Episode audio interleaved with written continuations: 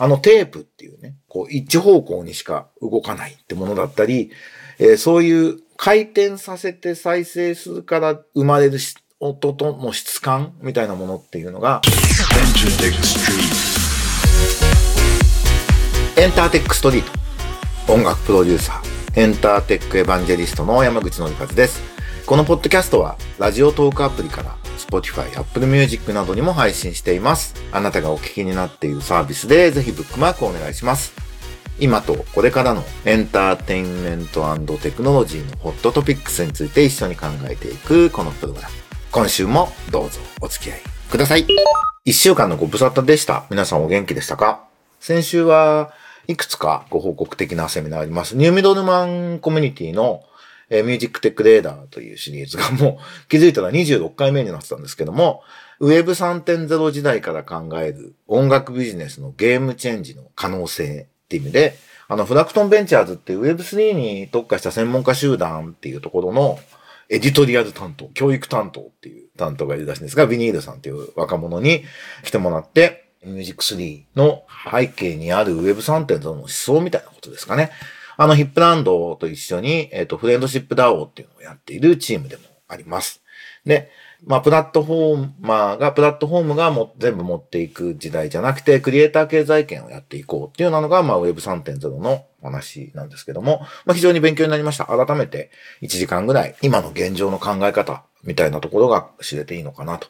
で、音楽に関して僕が思ったのは、DAO っていうね、DAO、Decentralized Autonomous Organization、分立、分散型自立組織って言われてる新しい仕組みがあるんですけど、この DAO は著作権分配とか DAO でやるのがどう考えてもいいですよね。あの、ジャスダックだけじゃなくても、世界中のジャスダックみたいな、シザック加盟団体は DAO でやるのがいいに決まってるんだけど、今の集中管理が効率的だっていう考え方とある種ちょっと真逆の仕組みになるので、そこをね、どういうふうに切り替えていくのか。まあ、社会実装って言葉がありますけど、世の中にどう入れていくのかっていうのが非常にポイントになってくるなと。必ず起きる世界だけれども、必然的な進化だと思いますが、そこに行く道筋ってのはなかなか見えづらいなと、難しいなってことを改めて思いました。あとやっぱり今んとこ Web3 とか DAO とか言って働いてるものってすごく、やっぱ性善説だったり、非常にリテラシーの高い人を対象にしているロジックになっていて、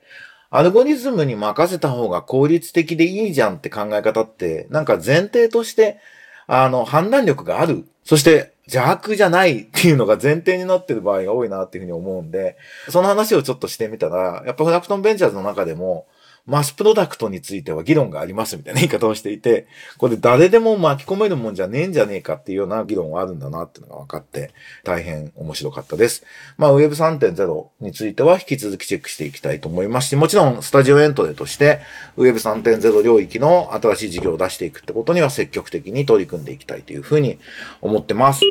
それから、えっ、と、週末は音楽マーケティングブートキャンプ。もうこれ講座としては最終回で、次回は発表会っていうことになるんですけども、えー、最後の講師に、ビルボードジャパンで、あの、ビルボードジャパンランキングをもう20年近くかけてずっと磨き上げてきた磯崎さんっていう方にいらしていただきました。えー、磯崎さんと僕もだからずっともう15年以上の付き合いになるんですけれども、あの、さすが、あの、いろんなこと分かってんなとデータを通じてヒットってものを見てきて、で、ヒットの定義が変わってるってことについても、ちゃんと悩み続けてる人だなって改めて思いました。戸崎さんとは、そのなんかエンタメ分野でデータアナリストみたいなの養成プログラムみたいなセミナーやろうかみたいな話もしていてですね。多分、夏ぐらいには何かトライアルで、えやってみると思いますので、あの、ビルボードが調べている多種多様なユーザーの反応を全部 YouTube のミュージックビデオはどうだとか Twitter はどうだとか細かくやって、それをこう統合したチャートを作っ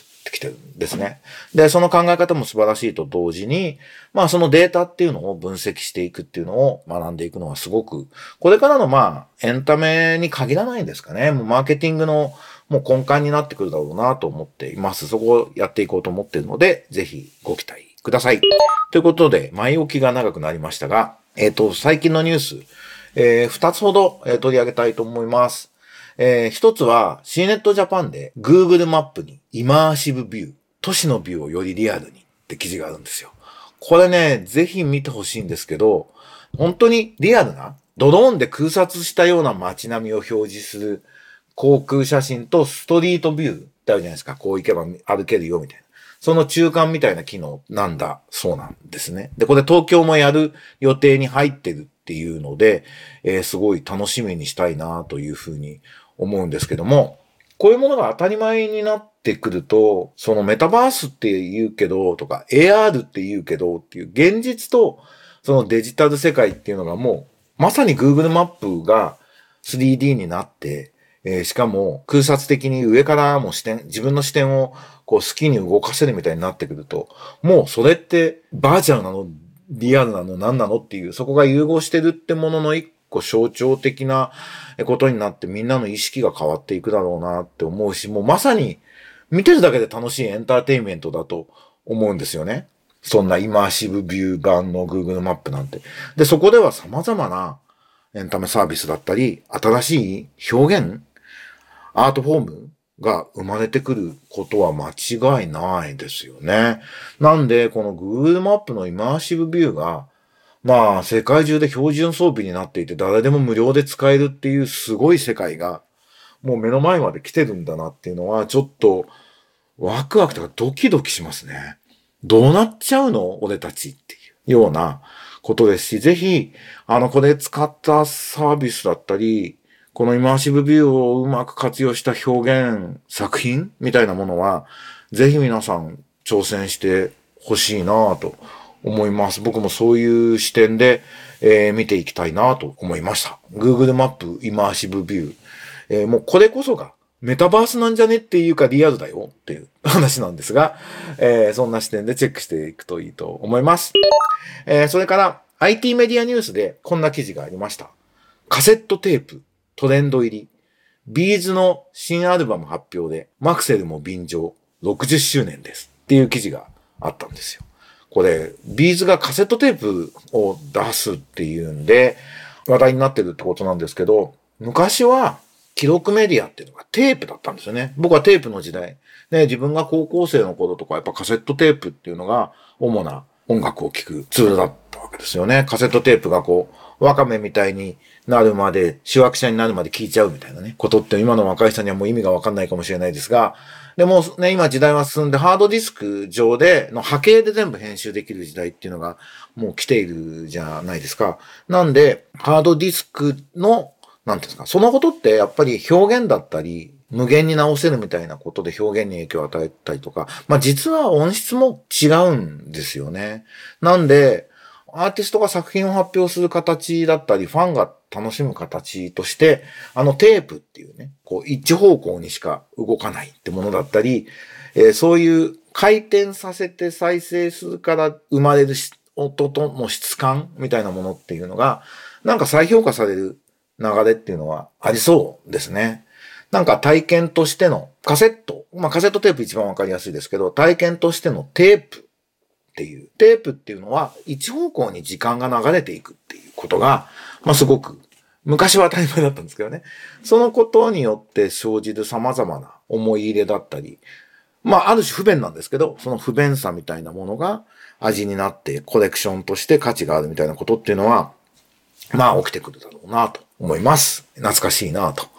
僕はカセット集めたりはしてませんけど、なんか中目黒にカセットテープ専門店ができたっていうのね、面白いなと思って見たりはしましたが、えでもこのカセットテープの動きっていうのは、そんな時間軸っていうのが、まあ便利になっているものを、あえて一方向にするっていう、面白いなという、そんな視点で見てもらえるといいかなというふうに思いました。リニア、ノンリニアっていうね、言葉があるんですけど、映像の世界なんかで、あの、リニアとノンリニアとっていうような言い方で言葉を分けたりしますけども、テープは面白い部分があるなというふうに感じました。ということでね、なんか連休明けで、まあもうインフレと円安が大変なことになってるってニュースはね、いろいろあるんですが、エンターテック的にすごい大きなニュースを僕的にはあんまり感じなかったんですが、ニューミドルマン今日も最初にお話しましたけど、ニューミドルマンコミュニティ引き続き、えー、やってます。興味のある方はぜひイベントなど覗きに来ていただけるといいと思います。それから、あの、アニメ会社のゴンゾっていう会社の社長の石川慎一郎さんっていう人、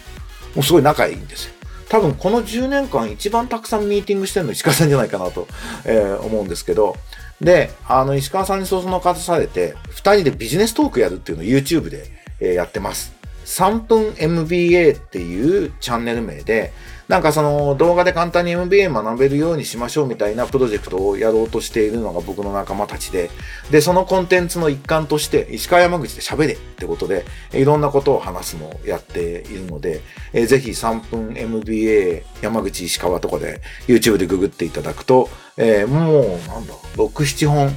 えー、やっていて、なぜネットフリックスが、ユーザー数がね、減ったのかとか、イーロン・マスクがツイッター買った理由とか、なんかそんなワンテーマで5分ぐらいですかね、話してる動画がありますので、ぜひそちらもチェックしていただけるとありがたいです。ということで、エンターテックエヴァンジェリスト山口のりかずのエンターテックストリートいかがでしたでしょうか、えー、今週はこんなところでお別れしたいと思います。えー、5月も中旬になりました。梅雨になるまでの間、春を楽しみたいなと思います。はい、また来週お会いしましょう。バイバイ。